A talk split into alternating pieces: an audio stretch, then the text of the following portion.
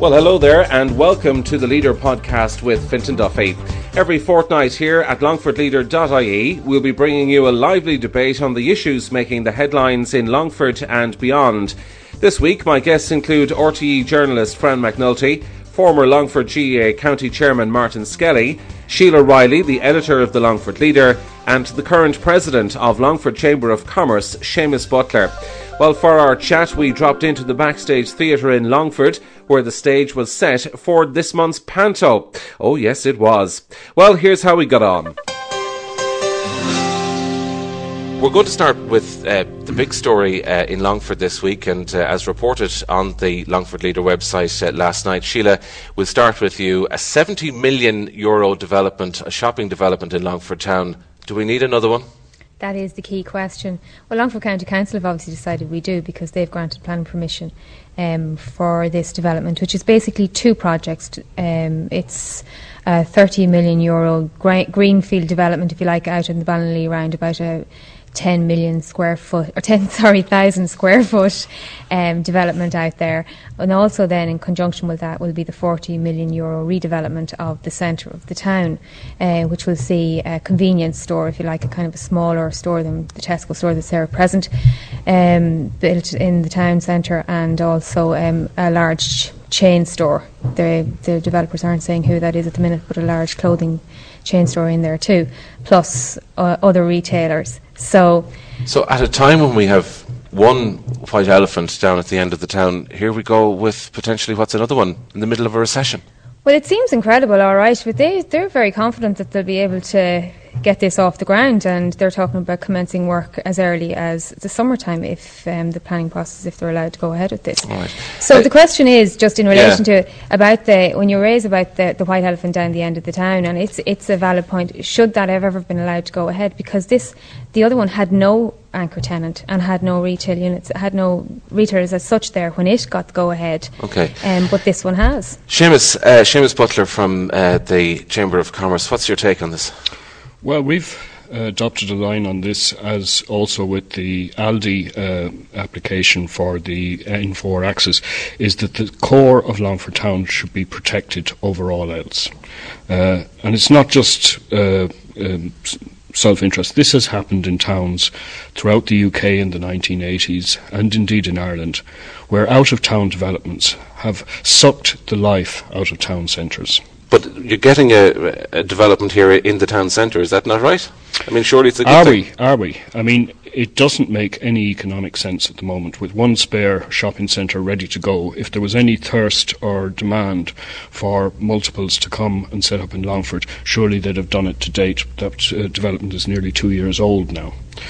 Uh, what will happen where it's happened everywhere else. Even in Carrick-on-Shannon, we've seen it, where a big out of town multiple uh, store, grocery store, people arrive to the outskirts of the town, have a one destination shop, and leave. Mm. They don't come into the core of the town.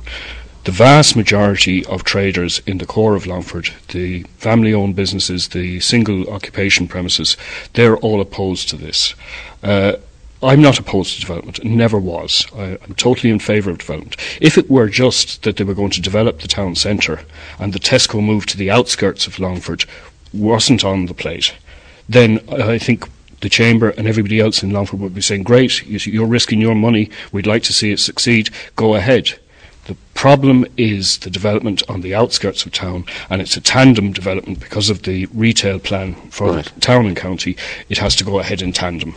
And so th- there will be an appeal from the, the chamber, will there? Uh, I have already instructed our consultants. We're not surprised by any manner or means that it was granted because the executive of Longford County Council and the Town Council have been working with this development for over two years, mm. and they're in fact part of it is ceding a lot of council property. For example, the library, which is a lovely building, one of the best buildings we have in County Longford, that's going.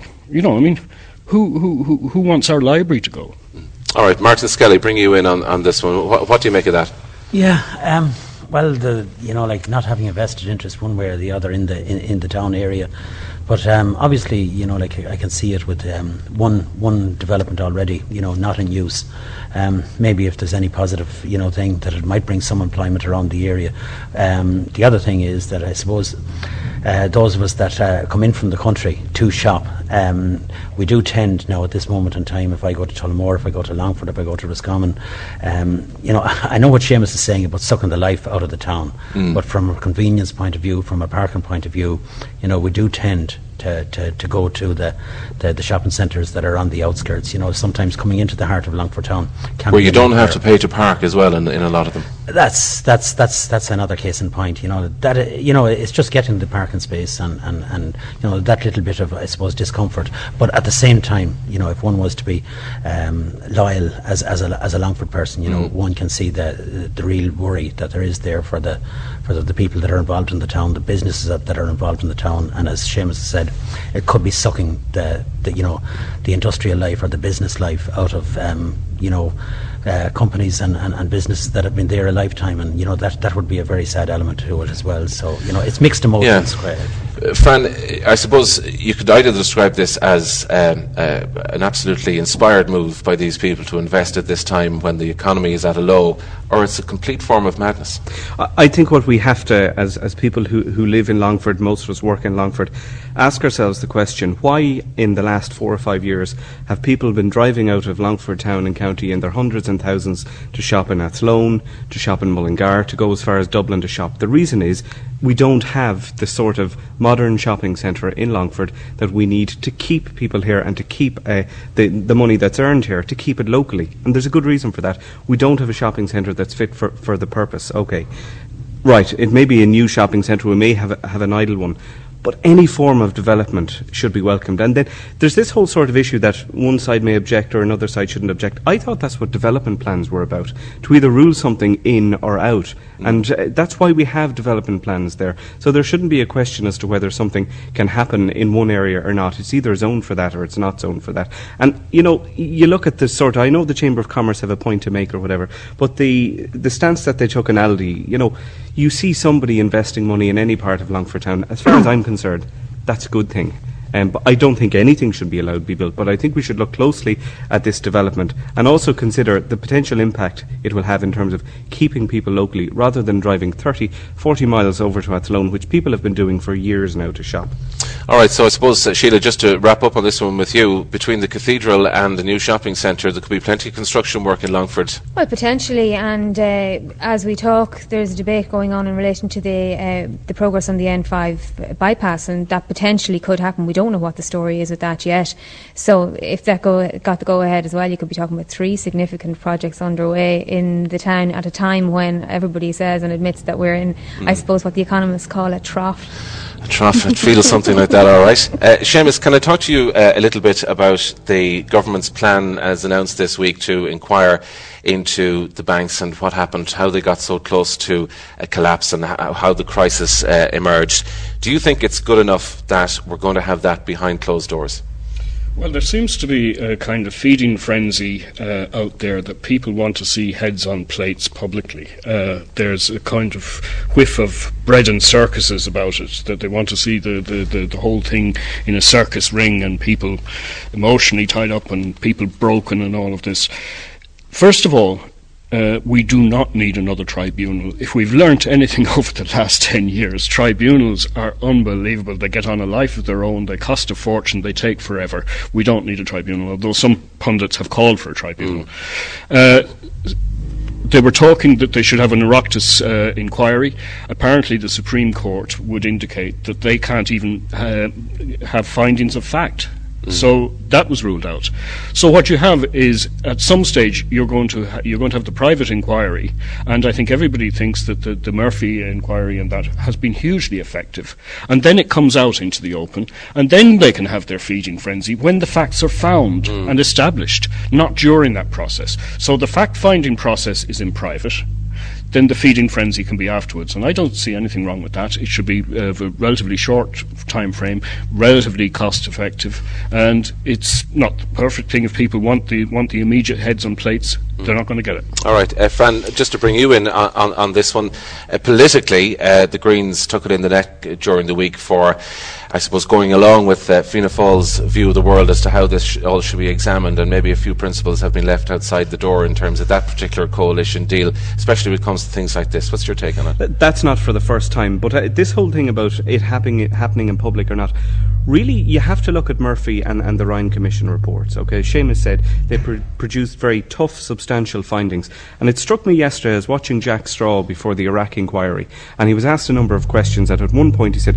"Really, this would be so much easier if it was in private." So, in, so he was in a position where if he answered the question the way he he should have answered it, being honest, he knew there was a huge political impact in the here and now in answering mm. that question. But if he could have answered it behind closed doors, and the result wouldn't be known for six, seven, eight, nine months until all the work of, of the inquiry was done, it would have made it much easier for him to be frank and to be honest. Right. And I think that we really have to look at that sort of thing. Are people going to be as frank and as open as honest as they can for political reasons than they would be if they knew they could say it in confidence to an inquiry and then that, that result come out in a period of time? We're looking at 12, probably 16 months. Uh, so I think the, it's a populist sort of thing. We need to see people uh, in public. We need to run after them yeah. with cameras and with microphones. I don't know is it necessarily the best result. Martin Skelly, are they queuing uh, outside the post office in Newtown Cashel looking for heads on plates after the for, for the banking crisis? I mean, do people really, really give a damn at this stage about who did what? Uh, there would be an element of interest. Uh, yeah. There's no question about it because a, a, lot of people have been hurt and a, a lot of people have been burnt, and um, a lot of people that are in business, you know, like can't get money at this moment in time. And um, you know, this is all tying back to call it what you want. The bank scandals are, the mismanagement of our money. You know, so I think that there is there, there is a strong element of interest there, and you know, I can take what Fran is saying, and I, I can take what what Seamus is saying as well, but I, I can also understand that um, you know if I suppose if there are misdemeanours by any member of the community in any shape or form, you know, it's unlikely that, that any of us would be treated in the sense of, of um, uh, a private uh, inquiry and that the, the details would be made public 12 months later. You know, like people feel, people, you know, ordinary Joe people, Joe uh, Joe Public on the on, on, the street. They they just feel that there has been a lot of um, underhand dealings, that um, you know things mis- misappropriations. Perhaps uh, you know it's a strong word, but but that's that's the, the bottom line, and they, they feel that um, there could ev- even be to the point of, of criminal activity on it, and and that you know it's so serious that you know putting it under the table, they would feel that you leave it under the table for another 12 months, that perhaps it might never come to light, and when it comes to light, um, you know it could be just a report that would be tailored for the public rather than the actuality and, and, and the core facts of, what actually yeah. happened. Sheila, is it, is it more a case of the, the media circus and, and the pol- politicians getting themselves into uh, the suds of a sweat over something that essentially we know what the answer is, that the banks lost the run of themselves. We were happy to take the cheap credit and lots of it during the boom years to do all the things we wanted to do. So we're all paying the price for it now, for the madness. We are indeed, and I suppose there is an element to that. But you have to go back to, you know, why is this? You know, the, why is the, there's a, there is an appetite out there for a public inquiry, and we have to say why is that? And the reason that is is because people feel that they were duped or that they were led along, and they feel as well that there was a cosy cartel that us as the vast majority of normal, you know, good living people, if you like. I don't see any of them around here. Speak for yourself, yeah. well done. Round of applause yeah. There. basically that we, we weren't part of that, if you like, and mm. that as a, because you weren't part of the cozy cartel, that therefore you were exempt from what was going on. So we on. missed out. We missed, we out, missed on, out. The, on, the, on, the, big we cash. we did no, indeed. Th- th- these are the people who are living in houses with 300,000 euro mortgages that are now worth 150,000. They're the people you're talking about. Yeah, I am. And you see, they're the people. You know, I know it's all well and good to say, you know, the, we don't want a feeding frenzy and everything, and this will be a circus. But the reality is that there is a huge appetite out there because people do feel hard done by, and they feel as well that there was a link between the property developers, the bankers, and the politicians, and that a, a, closed report or a report produced behind doors will not bring that out in the open. And that if it comes seven or eight months down the line, or potentially a year down the line, or let's face it, maybe two years down the line, we're in another general election. We've probably had another general election come and gone at that stage, and wouldn't that be very convenient for us all? and no doubt what Jack Straw is saying this year, he's bearing in mind as well, let us say, that there and is a general, general election, election, in the UK. And Seamus Butler is know. in like a flash. Seamus, you want to come in there?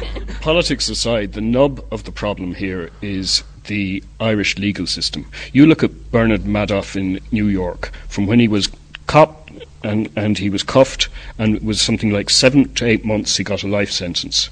Justice was swift, it was seen to be done, and it was done in public in a public courtroom. And it's a public courtroom. If you want the public feeding frenzy, have it in a courtroom like you have with the, with the, the criminal trials that are on now.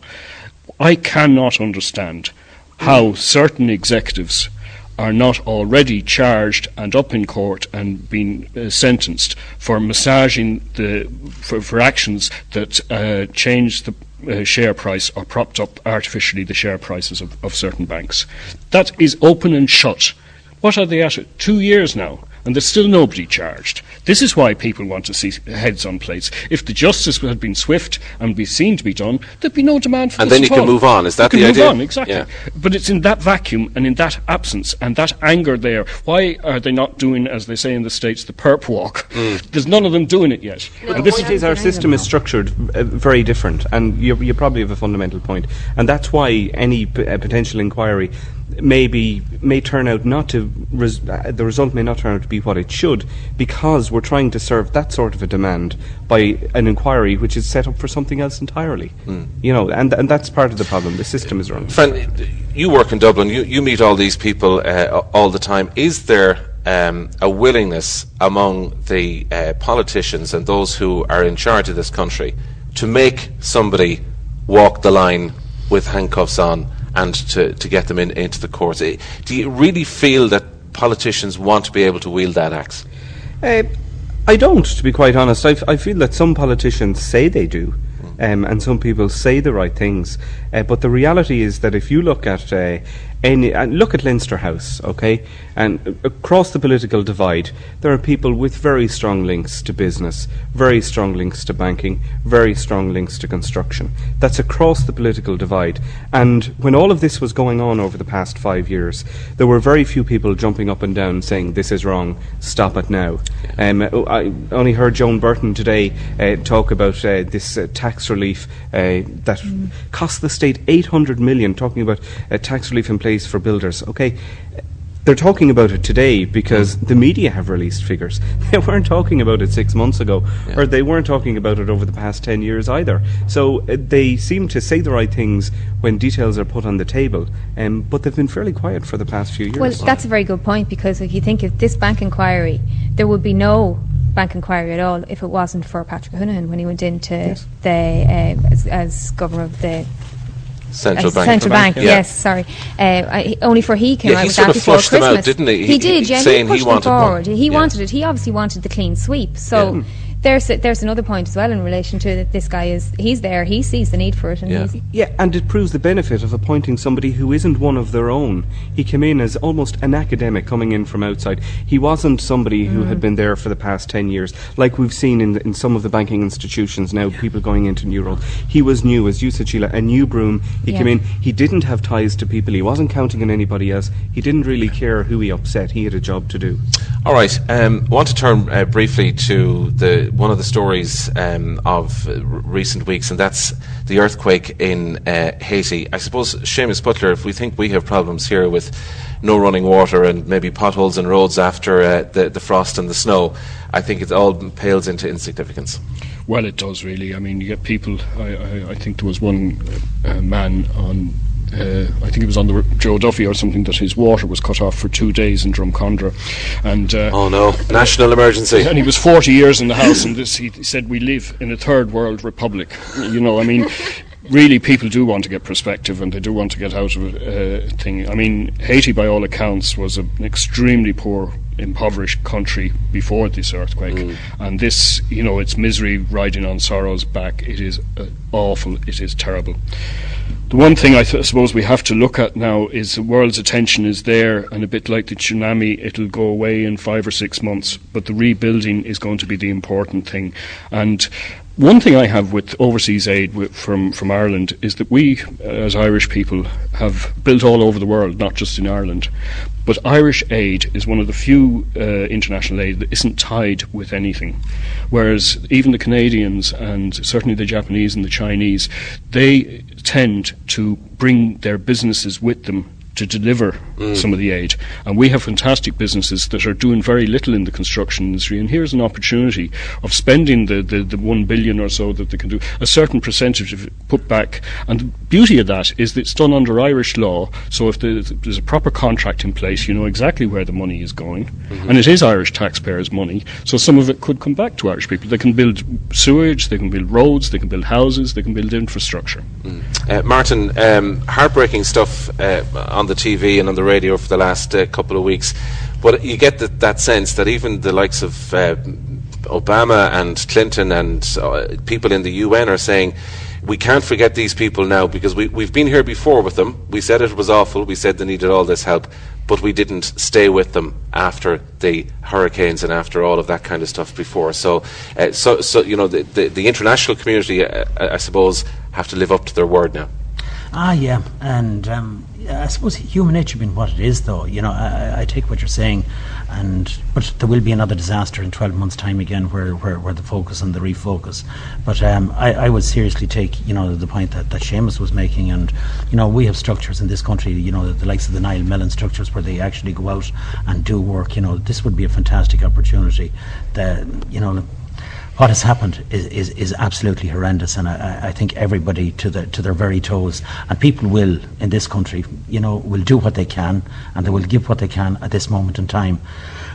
Excuse me, but then they will move on because something else will happen. Yeah. And, you know, it could be a disaster of our own. And, you know, I know Seamus made the point about, you know, people were, were cripping and times were hard over the last few months, but they actually were. You know, there was serious flooding around yeah. here. And it's when you're not used to living in something like that. And, mm. uh, but I also take the point that, you know, the scale of what is absolutely, you know, is, is absolutely horrendous. But uh, I know that the Irish people have been fantastic in the past, but maybe this time that, that there could be, be, something different. really in a structured basis put there that would, would, would go on because if it's not put there now, in three months' time, it most certainly will be forgotten about. So now is the time to do it. Sheila, just uh, seeing that we uh, have mentioned there the problems w- with water and, uh, and roads after uh, Christmas, uh, do you feel the local authority responded properly to what went on? I feel they probably did as much as they could in some ways in, in relation to dealing with what in fairness to them was a fairly unforeseen event unforeseen series of events if you like. Nobody saw it happen. Nobody saw it. Nobody saw it oh. coming. That's right yeah. So in all in all honesty, you have to be realistic about this. You know, we can't have them stockpiling up uh, tons and tons of grit just in case, and then closing the library in Ballymahon because they have no money for it. Mm. I mean, you have to be realistic about um, their funds and that. Now, from talking to people who were contacting the council and trying to get, there definitely was an issue with information, and they need to work on that. People felt that they weren't getting information, and they also felt that they were being fobbed off. Now, I understand again that the council they had a difficulty and they were getting bombarded with it, with it, with people coming on to them, and when is my water going to be fixed, and when's my road going to be gritted, and all of this. And I can appreciate that that was a very difficult situation to be in, but at the same time, I think they should have kind of literally rallied the troops, put in, in like an emergency plan, got them in there, got them sitting at the phones and got them talking to people. Now, I know they did do an element of that, and I have to give them some credit for that. But I think you have to say that as far as the PR element of all of this worked out, that wasn't their best hour now. No. But following on from that, Fintan, there is another element of what do people expect from the council? You know, like 20 years yeah. ago or 30 years ago, you know, you never thought of ringing the council out in the back of beyond, say, I'll, I'll go to my own parish of Mullahoran and say, you know, if the water yeah. froze, we didn't say I'm going to get on to the council. You know, you just got on with yeah, it. But let, me just put that point to uh, Fran. Fran, if as we're told, water rates are going to come back, uh, so we're going to be paying for the water we get in the house. If somebody is paying for a service like that, a public utility like water, they're going to demand 365 days service for the money they're paying in. And they're going to demand that communication from the service provider. So the local authorities, if they're going to bring in a charge, they're going to have to up their game. Yeah, but we also demand the same of the ESB and of uh, Eircom. But sometimes things just happen and uh, there are service uh, problems. That is a reality of life. Mm. I think the point Sheila made is really important. Uh, the council probably fell down in its communication.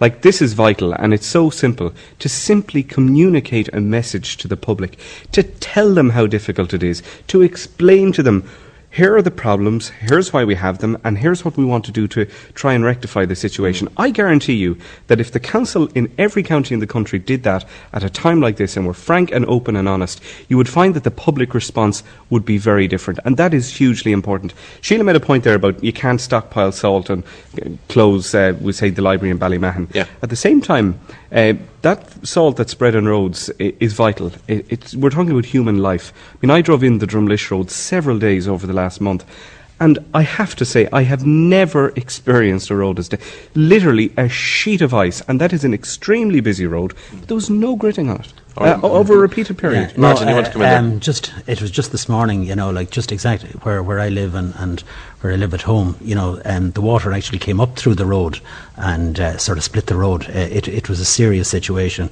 But what I would have to say is that when we did contact the council, um, you know, like um, there were um, the water was running all over the place and running into the into the house and up through the. Um, it, it was a bad situation, but but they did come and and they did. Um, there was a digger put on the job and it re-diverted the water around the house. But talking to a couple of people who were just talking this morning there, you know, who were looking at the road and the drains that were dug, you know, and that is the huge challenge for the council now because there was a lot of sort of remedial work, patchwork, uh, you name it. Um, but now, now the real problem facing the council is what they're going to do with it and how they're going to face it. And right. Of course, everyone is asking the question: Is, is it going to be finance that's going to dictate? And maybe that brings us back to the banks and waste of money. or whatever it is. Don't go back there. Yeah, I won't. Fran, Yeah. just, just, just I, I just think it's really easy to bash the council. Uh, people need to consider the sort of work that Longford Town and County Council do. I think Every great. foot of roadway, I mean, it is just quite incredible the infrastructural task they have in, in terms of maintaining that. Is it? It's an absolutely huge job, and tremendous work is done round the clock that people don't notice. Uh, people out doing work round the clock. A problem like Martin mentioned there. The council are on the Okay. scene, so it's a huge job. All right, I, I just I, I just want to. We're running out of time, so I just want to uh, take in a couple of more topics, and I want to go back to uh, Martin quickly on this one. Uh, Croke Park, Aviva Stadium, um, all of these sporting facilities around the country, GAA and otherwise, and here we're going to London to play Brazil in a soccer match. What's that about, Martin? yeah, well, I suppose if you were talking to Peter McKenna in Croke Park, he would be certainly asking, uh, what is it all about? Because, um, you know, to the FAI and to the IRFU, um, Croke Park was made available at a at a time, and there was, there was it was a national issue, you know, because the, the one thing that, that was been facing us was that perhaps having go to, you know, somewhere like Parkhead in, in, in Scotland or, or Cardiff Arms Park, um, that was regarded as horrific, as which it would be. I do believe it, and the concept of Ireland playing in the in, in the Emirates Stadium or, or where, where Arsenal play or wherever it is. Um, It's um, it, it doesn't It sit doesn't well sit, with me. yeah, sure. It, it, just doesn't sit because I, I think the stadium was made available, and, and of course there was a deal done three years ago or four years ago when when when it, when it came into being, and you know like Mm. that was the deal at the time. You know, financial times have changed.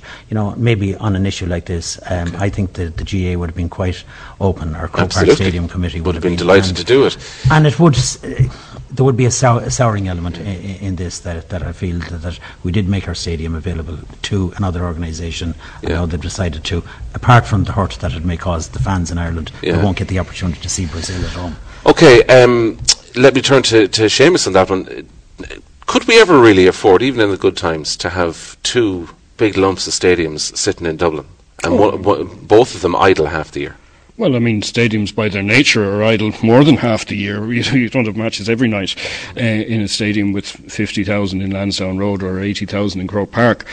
What this is, is it's an isolated incident. It's it's indicative of the malaise that has crept into in, into the the association football. Basically, uh, the the money it, the money dictates it all, and this wasn't a decision just by Brazil or Ireland. The Brazilian team is represented by by by, by a, a management company. The management company took the decision. It wasn't the Brazilians or the FAI. So money rules. So it, money rules. There's more Brazilians by far living in London than there is in the whole of Ireland, and uh, they reckon that they'd get uh, you know other people interested because it's going to be in London. You've 11 million people in the Greater London area. It's money. Okay, Sheila, do you care? Well, I'm just uh, watching it as an outsider. I don't have a huge amount of interest in it, I have to say. But at the same time, I'm always interested in the in how money talks in the in these things. And Seamus has basically hit the nail on the head. I mean, if they cleared out the entire pop- population of Gort, let's face it, they still wouldn't uh, do, do, do much of it in But Croke it's also, Park. it's, um, it's my understanding, this isn't something that's in the gift of the FAI. This is a commercial decision. And then uh, there's the whole, Martin mentioned the fans, you know, is it our national team or a commercial enterprise? That's that's another way of looking at things. But it's easy to blame the FAI. It's, I, I think it's it's about business and it's about money It's the stacking up. corporate malaise that has uh, Totally gripped taken over. and dictates uh, association football and the top leagues like the Premier League in, in, in the UK and, and so on. That's what it is. Fran, I want to wrap up um, our discussion today with uh, a talk about the Lillis murder trial. You've covered that um, uh, over the period of this trial, and uh, we had the row uh, recently over the fact that one of the witnesses was protected; their identity was protected by the Gardaí uh, as they gave wit- uh, evidence in that trial. Um, right or wrong? I would say wrong. Um, I have would have no difficulty with the witness being protected if there's a security reason, a threat to their life. That was not the case here, and it poses one very simple problem. If every prosecution witness uh, that is to appear in a criminal trial or in court on behalf of the state uh, asked to be brought in to the criminal courts of justice uh, to avoid the, and it is a gauntlet of cameras uh, to get in or get out, then we have a serious problem. Uh, the it just simply cannot be facilitated, and I think you know it, it raises a question as to why it happened, and uh, it it also raises a question as to what happens in the future uh, with trials like this. It's it's totally unprecedented, and it's easy to say that it's a it's a media stance and the the newspapers wanted the picture. Um, the family uh, of victims have to walk past cameras every day. Um, the accused, in certain cases, has to walk past cameras every day. So, why is a witness in a criminal trial uh, not subject uh, to the same? It, re- it really does raise a serious Sheila. issue. Oh, absolutely. I totally agree with Fran. Not surprisingly, I suppose. But and I, But you, you would want that picture, wouldn't you? I would want that picture. because picture. you know yeah. if you have that picture on your front want that page, you're going to sell papers. Readers want that picture. Like, No, it, but do you want it, or does the reader want it? Well, uh, is it not the same thing, Fintan? but you have to go beyond that. There's another element of it here. We talked earlier on about the bank inquiring about it, about things just been seen to be done, and that's what people want. I- Here you decide. Here is you're at the point now. Do we bring? Do we not allow people to attend trials? Do we hold trials in private? Is that what happens from here on in, or are trials held in public, which has been the tradition and the way that it's going? I mean, Fran has been up at that trial, reading the papers. It's obviously jam packed there. There's a queue out the door in the mornings to attend it. So the the public interest is there, and I'm also interested in looking at the, the moralisation, if you like, or the, the moral, the moralising behind the idea of hiding a witness. Primarily, as far as we can see, just because she had an affair with a man, like there's definitely there's a moral judgment there someplace, and somebody decided that this woman wasn't going to walk the gauntlet. So who decided that and why? Okay, Martin, um, is this justice being seen to be done, or is this the media in a hissy fit because they don't get the pictures they want? Ah, well, you know, obviously, you know, it's uh, you know a murder trial of that scale. You know, in in a sense, it's it's a form of theatre. Um, you know, I know that there's there's tragic circumstances for the for, for the family that involved, but you know, it is a media show. It's a it's a mass circus, and obviously, every little bit of information that we can get, you know, uh, any any trial that's in its eighth, ninth day or tenth day, whatever it is, and still the first item on the news six o'clock yesterday evening. You know, like it's it's a it's a massive show, and I suppose everything that's pertaining to it.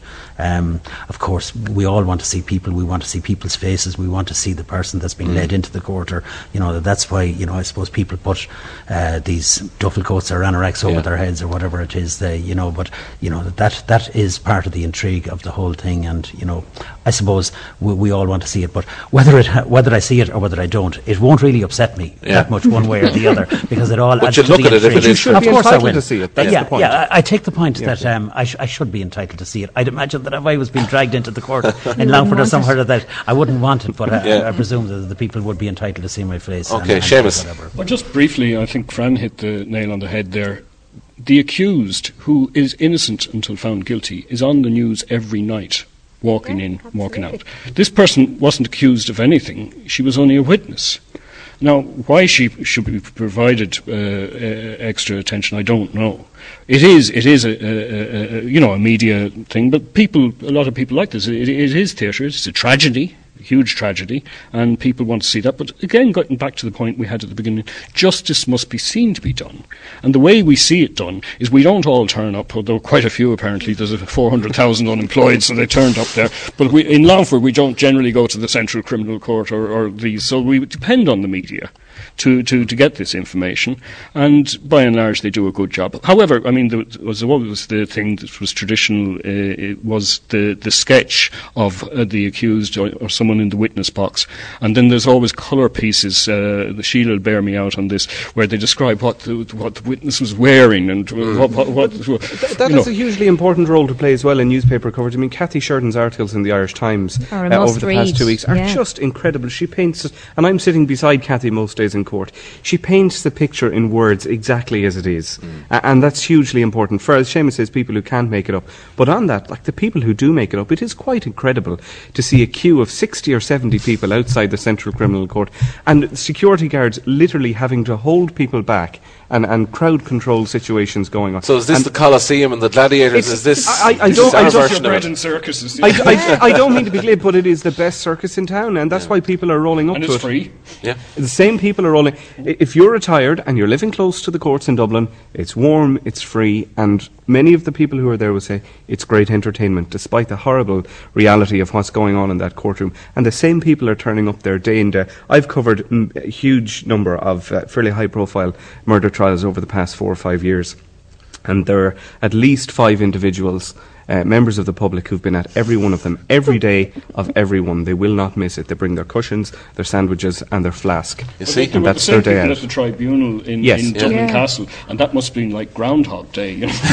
How they watch the same movie over and over and over. They're the again. ones calling for the tribunals now, yeah. All right. Well, on that note, uh, we'll have to leave it. My thanks to Seamus Butler, to Martin Skelly, and uh, Sheila Riley, and Fran McNulty. Thank you very much for joining us today. Well, that's Leader Talk for this week. Remember, if you'd like to get in touch with us here at the podcast, just drop me an email at duffy.finton at gmail.com. You can also follow and contribute to more discussions on our blog. That's a different deadline, which is available on our website, longfordleader.ie, where you'll also find all the latest news and sport, plus lots more. So until next time, from Fintan Duffy, it's bye bye.